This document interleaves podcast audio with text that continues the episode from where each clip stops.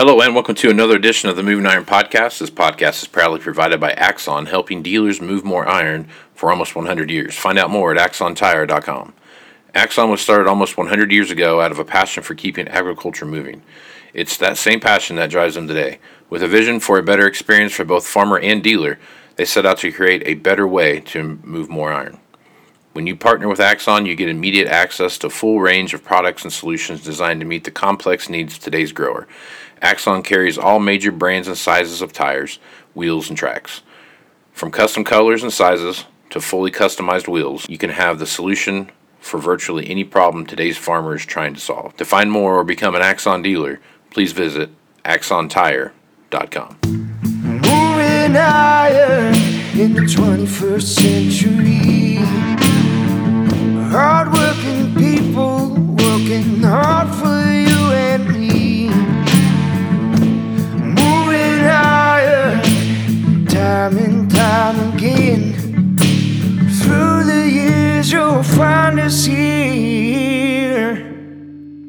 Moving higher. Hello and welcome to Moving Iron Podcast. Mark Chip Nellinger. This edition of the Moving Iron Podcast is brought to you by Axon Tire, helping dealers move more iron for the past 100 years. For more information, go to axontire.com. Also, if you are a listener to the Moving Iron Podcast, for the month of June, you get a 3% discount if you, if you use the word combine kit for a set of combine tires and rims from Alliance there at axon.com. Or if you're talking to your rep, just tell them you heard it on Moving Iron Podcast and you'll still get the same 3% discount. Also, Tractor Zoom delivering insights.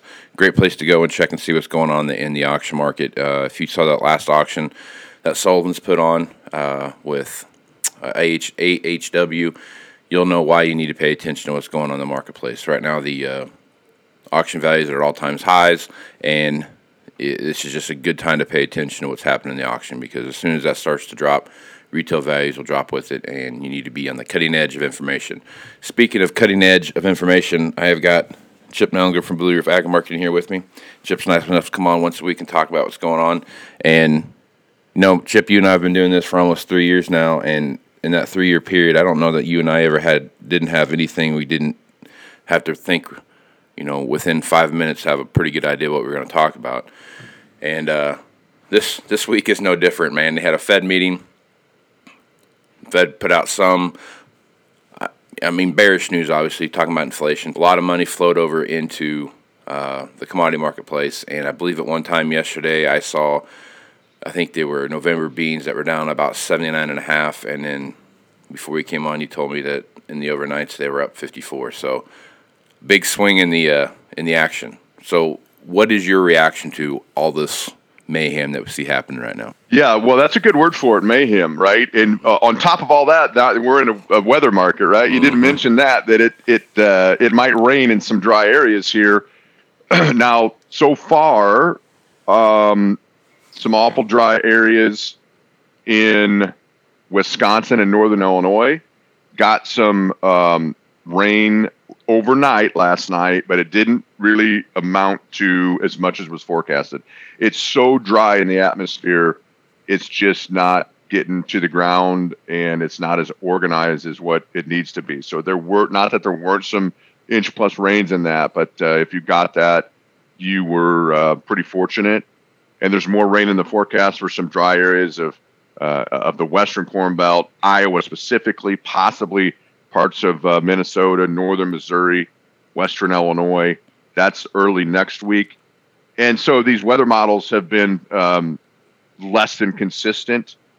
And there's a tropical storm, um, you know, bearing down on uh, the, the, Gulf somewhere around Louisiana, you know, Mississippi, that area.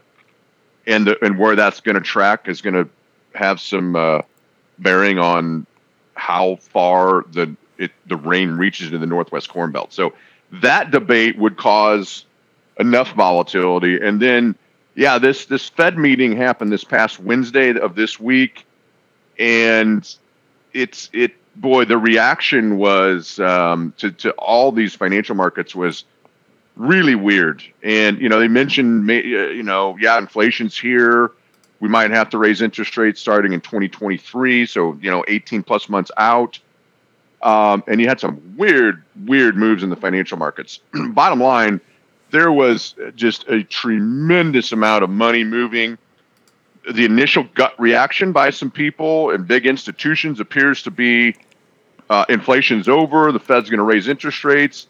The dollar screamed higher uh, because of you know the fact that maybe eventually we are going to raise interest rates. That's that's bullish the dollar. But in the same breath, interest rate futures uh, signaled uh, an immediate reduction in rates, and and the stock market is just kind of flown all over here. So it is just a, a really weird uh, time. Um, mayhem is probably you mentioned that's probably a good a good word for that. I, I think some of yesterday's massive move um, was exaggerated by just a massive amount of money flow and liquidation out of commodities because it wasn't just the grains. You had like gold was down 80 plus dollars, crude oil was down a buck and a half. A lot of the soft commodities, coffee, sugar, cocoa, got uh, hit really hard. Uh, it was commodity wide. And I don't know that just talking about it, you know, Goldman Sachs was out yesterday saying, hey, China tried this the other day, you know, talking about we got you know, slow this uh, inflation deal. The Feds tried it. Talking doesn't do it. Um, and, you know, according to Goldman Sachs, inflation's here to stay, and, and this dip is a buying opportunity. And so now you see it, right? I mean, that's one of the biggest moves. We had expanded limits in the in the soybean complex yesterday because of soy oil. And soy oil has its own fundamental story. It's probably topped. It had all-time highs here within the last couple weeks, and it's having a correction. Was limit down the prior day that caused expanded limits.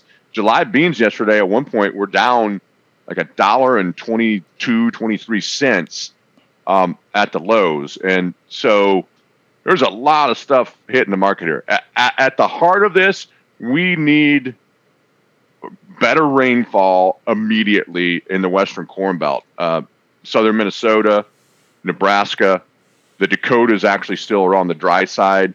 Um, again, that moves into Illinois, Western Illinois, Northern Missouri.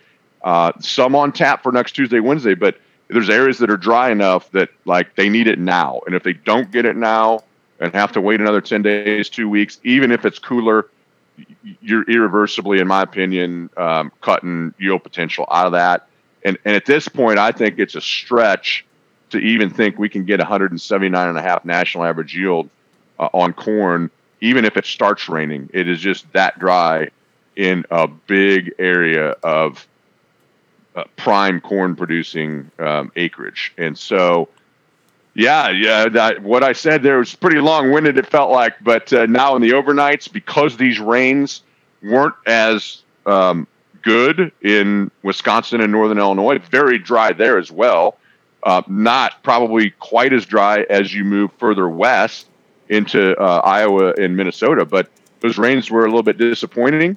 And you know, now you have uh, just a, a, nice little 56 cent bounce in the overnight here in, in July beans after being down, I think, a dollar and 18 cents yesterday. So we've talked about this volatility and, and, and, and this is it. And, and the weather is going to cause this. If these rains next week disappoint, corn will be, you know, right back north of $6 uh, on December uh, and, and probably pushing into new highs above 638 and who knows, flip a coin. Right when you need the weather models to be consistent, the three main weather models um, are totally different. One has up to four plus inches rain for 50, 60% of Iowa. The other one has a half inch to an inch and a quarter. Well, you know, when it's 95 to 100 degrees, you're losing a quarter of an inch a day out of the soil three quarters of an inch of rain might buy you a couple days, but it's it's right. not making your crop for you if you don't get follow up rains consistently. So yeah. we got uh, the, the the start. We're you know deep into June here. We got the a, a real problem developed, and and I'm not sure one rain is going to fix that. We need, it needs to be a pattern change, and I, and I'm not picking up that it's a pattern change. It's just one scattered event in a overall drought is what it looks like to me. Yep. Yeah, out here they've they had a couple times where they're the uh, the amount of water they could push down the canals, they had to actually shut it off for. I want to say it was seven or ten days, but that was right during the peak of that. We, we had that stretch of uh, 98 to 103 degree temperatures, and uh, corn out here is about three or four inches tall. So trying to get that start and everything else, and then you shut the water off and give some extreme heat. There, there's uh, you know, it, it's getting pretty crispy, and they turned the water back on here uh, yesterday, the day before, and you know now you see some, you know, they're pumping the water to it, but it's going to be uh, it's going to be a challenging year. I mean, just if you take a look at what's going on and take a look at some of these evaporation maps and those kind of things that, that NOAA puts out there, and, and you know the term flash drought and those kind of things are starting to pop up in people's vernacular. So, got some crazy things happening, man. I tell you what, there's just uh, it is very. Uh, this is kind of how 2012 crop year started out, was it not? Kind of had a pretty decent wet rain yeah, and yeah. kind of turned into this. Absolutely. Yeah. it's it's almost the the mere opposite though because in 2012 it started in the southeast and moved northwest and this has started in the northwest and now it's expanding uh, southeast Yeah. and so i don't think it's maybe quite as widespread as 2012 but um, I, I think the thing that is maybe throwing these weather models off a little bit and, and i remember 2012 vividly because I remember walking out of my office it's 105 degrees Mhm. and it actually felt kind of comfortable because there was no humidity. Humidity. Yeah. And this is the Yep. same way, right? It was like Yep. 92 degrees here yesterday, and you, you're out, you're like, well, that's hot, but you know, it's not the miserable. A normal June in Illinois when it's 82 degrees and 78% humidity is way more uncomfortable than when it's been 95, 97 here. Right. and that is just that is a bad news for crops. And and I think that's what's throwing these weather models off, right? Because I, Yep. you know I read on Twitter the other day that you know they're assuming normal dew points in these rainfall projections, and pe- I, I'm picking up people are saying, yeah, I look at the radar, it's directly over my head, it's yellow, it should be raining, it's not doing anything. It's just because it's so stinking dry, the atmosphere just sucks it all up, and it never hits the ground, and, and it throws the, you know what, if we had 78% humidity, yeah, it'd probably be a nice two and a half inch rain. But at 22% humidity, it doesn't hit the ground. And and uh, then once the sun comes up, it just th- those you just watch the radar that just once it starts heating back up, it just it just destroys though any front that's moving through it. They, it's just gone. Mhm. The rains just disappear once the sun comes up and the heat pops out. So you know, in in 2012, what changed it was a hurricane coming through the Gulf, and that's what you know kind of broke the drought, so to speak. That was in August, late August. This I don't know if this tropical storm is has enough power to to do that, but certainly it's it's going to maybe cause some rains in some dry areas depending on the way it tracks. But yeah, it's it, it, it's so dry. Like one, I don't think one rain fixes it. Um, it, it might buy you some time, and and hopefully you get a follow up rain somewhere down the road. But it looks to me like a fair amount of area, possibly southern Minnesota, portions of Iowa, maybe portions of Illinois, are going to not get anything. And you know, it's not like you know we, we oh we'll maybe get a rain in three weeks. You're you're you're going backwards and probably doing some damage if you miss rain this go round. And Yeah. it's unfortunate, but uh, that's that's kind of what we're dealing with. And so the markets, you know, it doesn't know what to. Is inflation gone, or are the funds going to get out? You got an upcoming uh, acreage report and stocks report on the 30th. The market thinks they're going to find a bunch of acres. Well, that's fine, but you're likely going to find them in the Dakotas. And if if you know the Dakotas burn up for the rest of the, what's it matter if you planted two more million acres of corn if Yeah, it didn't matter. They don't get rain. Yeah. So the market, that alone, just the weather uncertainty is going to, you know, push these markets back and forth. But at the end of the end of the day, on corn, we're pretty critical time frame. We need some way better rains the next two three weeks, say between now and mid July, or we have the top end taken off of this corn crop for sure. Beans. You, you can argue you could buy some time, but in some of these dry areas, I've seen pictures and talked to producers, and uh, beans are a little rugged right now too because uh, they're just sitting there kind of withering in the heat and dryness. Uh, they can probably last a little bit longer, and it's maybe not as yield affecting right now on beans. But uh, if this pattern lasts into July, you got some issues on the the bean crop as well. And down south, it's the opposite. You know, I've talked to guys down there in, in Mississippi, Arkansas, that area. Uh, a week ago, week and a half ago, they got like from 12 to 16 inches of rain, uh, widespread flooding. There's a massive amount of bean replant that needs to take place. And now this tropical, they're trying to dry out.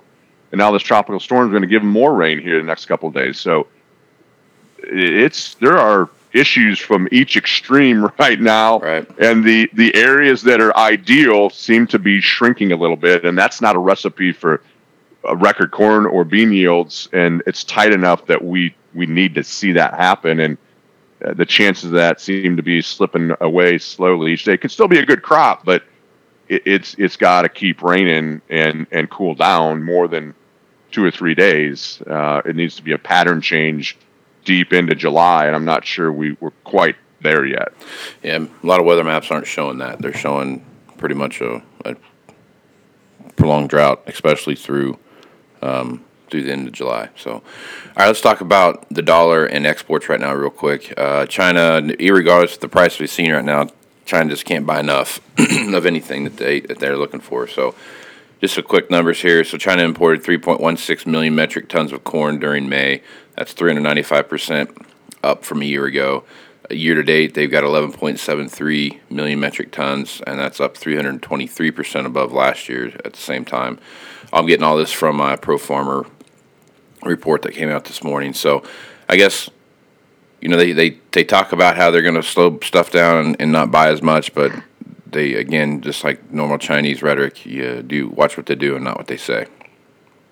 Exactly, exactly. They have been a little bit quiet here um, for the last couple of weeks. Our, our export sales haven't been very stellar but they usually aren't this time of year. You know, th- this is a time of year you things kind of slow down anyway. South America, Brazil is is still uh, kind of putting some some beans out on the world market. So, but the take home to me is it's there's still positive levels. And you know, this last USDA report, uh, the USDA bumped up corn exports, rightfully so. We haven't seen major cancellations. They continue to continue to ship out a large amount of corn and a fair amount of beans uh, every week too. A lot of that going to China. And so there's nothing to say yet that they're not going to be there uh, longer longer term. And in fact, the next um, you know month month and a half, as you seasonally typically get out, of, you know, you kind of exhaust the supplies out of uh, Brazil, then that's when we see China start picking back up and and starting to buy new crop beans from us. So we might be on the cusp of that happening. And this overnight, you know, I would not be shocked with this limit down move yesterday in corn and you know like I said 80 cents lower in in new crop beans wouldn't be surprised to see China step up and and uh, you know come to the table again and start buying. Um, that's how they operate and you know they last week some of this might be tied to supposedly last week China said hey we got to stop some of this internal inflation.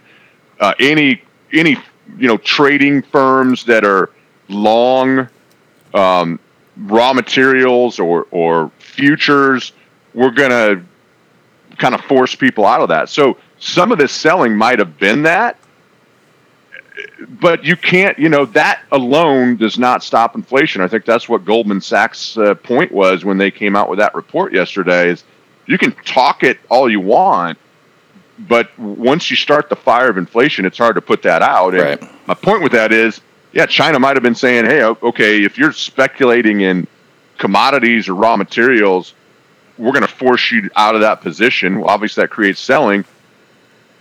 And they know that. And I just, it would be prime time, prime environment for, you know, the state um, buyers to come in and say, yeah, we'll take some corn. It's 60 cents off the highs. Beans are two and a half dollars off the highs. Let's, let's uh, let's fill up the reserves again and uh, and buy a little more. So would not shock me if the next day or two you don't see some uh, you know reports that uh, that China bought this this dip in corn and beans. Yeah. Yeah, good stuff. A lot of things going on, Chip. You talk about it all the time, having that plan and how important it is. And and keeping that plan up to date and executing that plan. So, folks are working on their plan or just kind of up in the air right now how they need to execute the plan that they've got in place. What's the best way to get a hold of you and the folks over there at Blue Reef Agri Marketing? Yeah, best way is just give us a call at the office. That's 309 550 7213.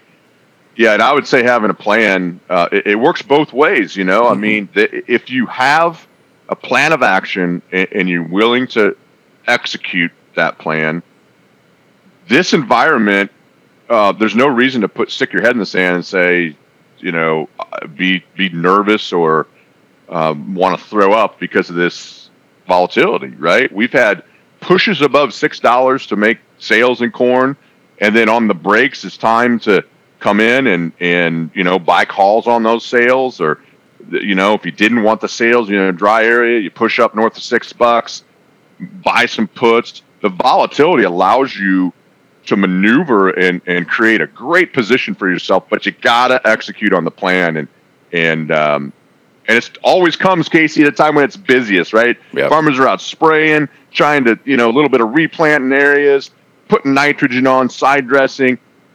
They can't focus on the market. So, yeah, point being, you got to have a plan, and and uh, we're uh, more than willing to to talk to you about uh, how best uh, to get that plan and execute on it. Right on. Well, good stuff as usual, Chip. Thanks for being on the podcast, man. No problem, Casey. That's uh, it's it's going to get uh, more exciting. I think the next couple of weeks. So uh, yeah. I guess uh, fasten your seatbelt because this thing's not uh, over by a long shot. Yeah, tune in next week, folks. You're going to have another plenty of good things to talk about here. So better than a soap opera, Casey. Exactly right. That's exactly right. I'm Casey Seymour with Moving Iron Podcast. Make sure you check me out on Facebook, Twitter, and Instagram. That's where you're going to find the latest editions of the Moving Iron Podcast, as well as any blog posts that get posted. They'll be there as well. Go to movingironllc.com for the entire library of the Moving Iron Podcast and all the blog blogs I've written there as well. Also on the website, you will find um, the Moving Iron Summit. Uh, all the information there up in the navigation bar. Click Moving Iron Summit.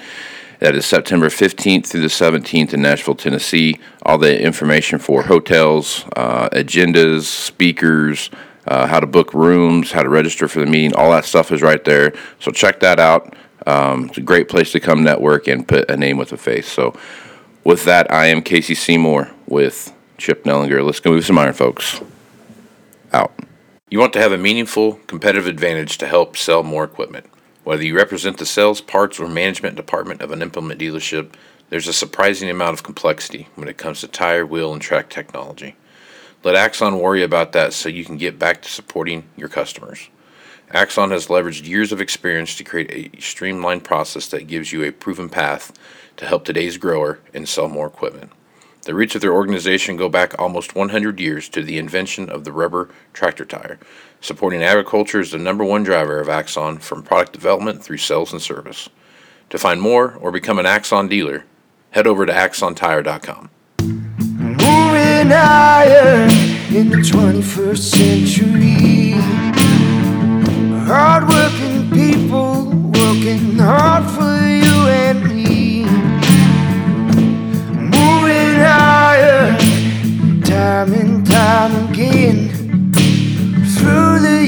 that you'll find us here, moving higher.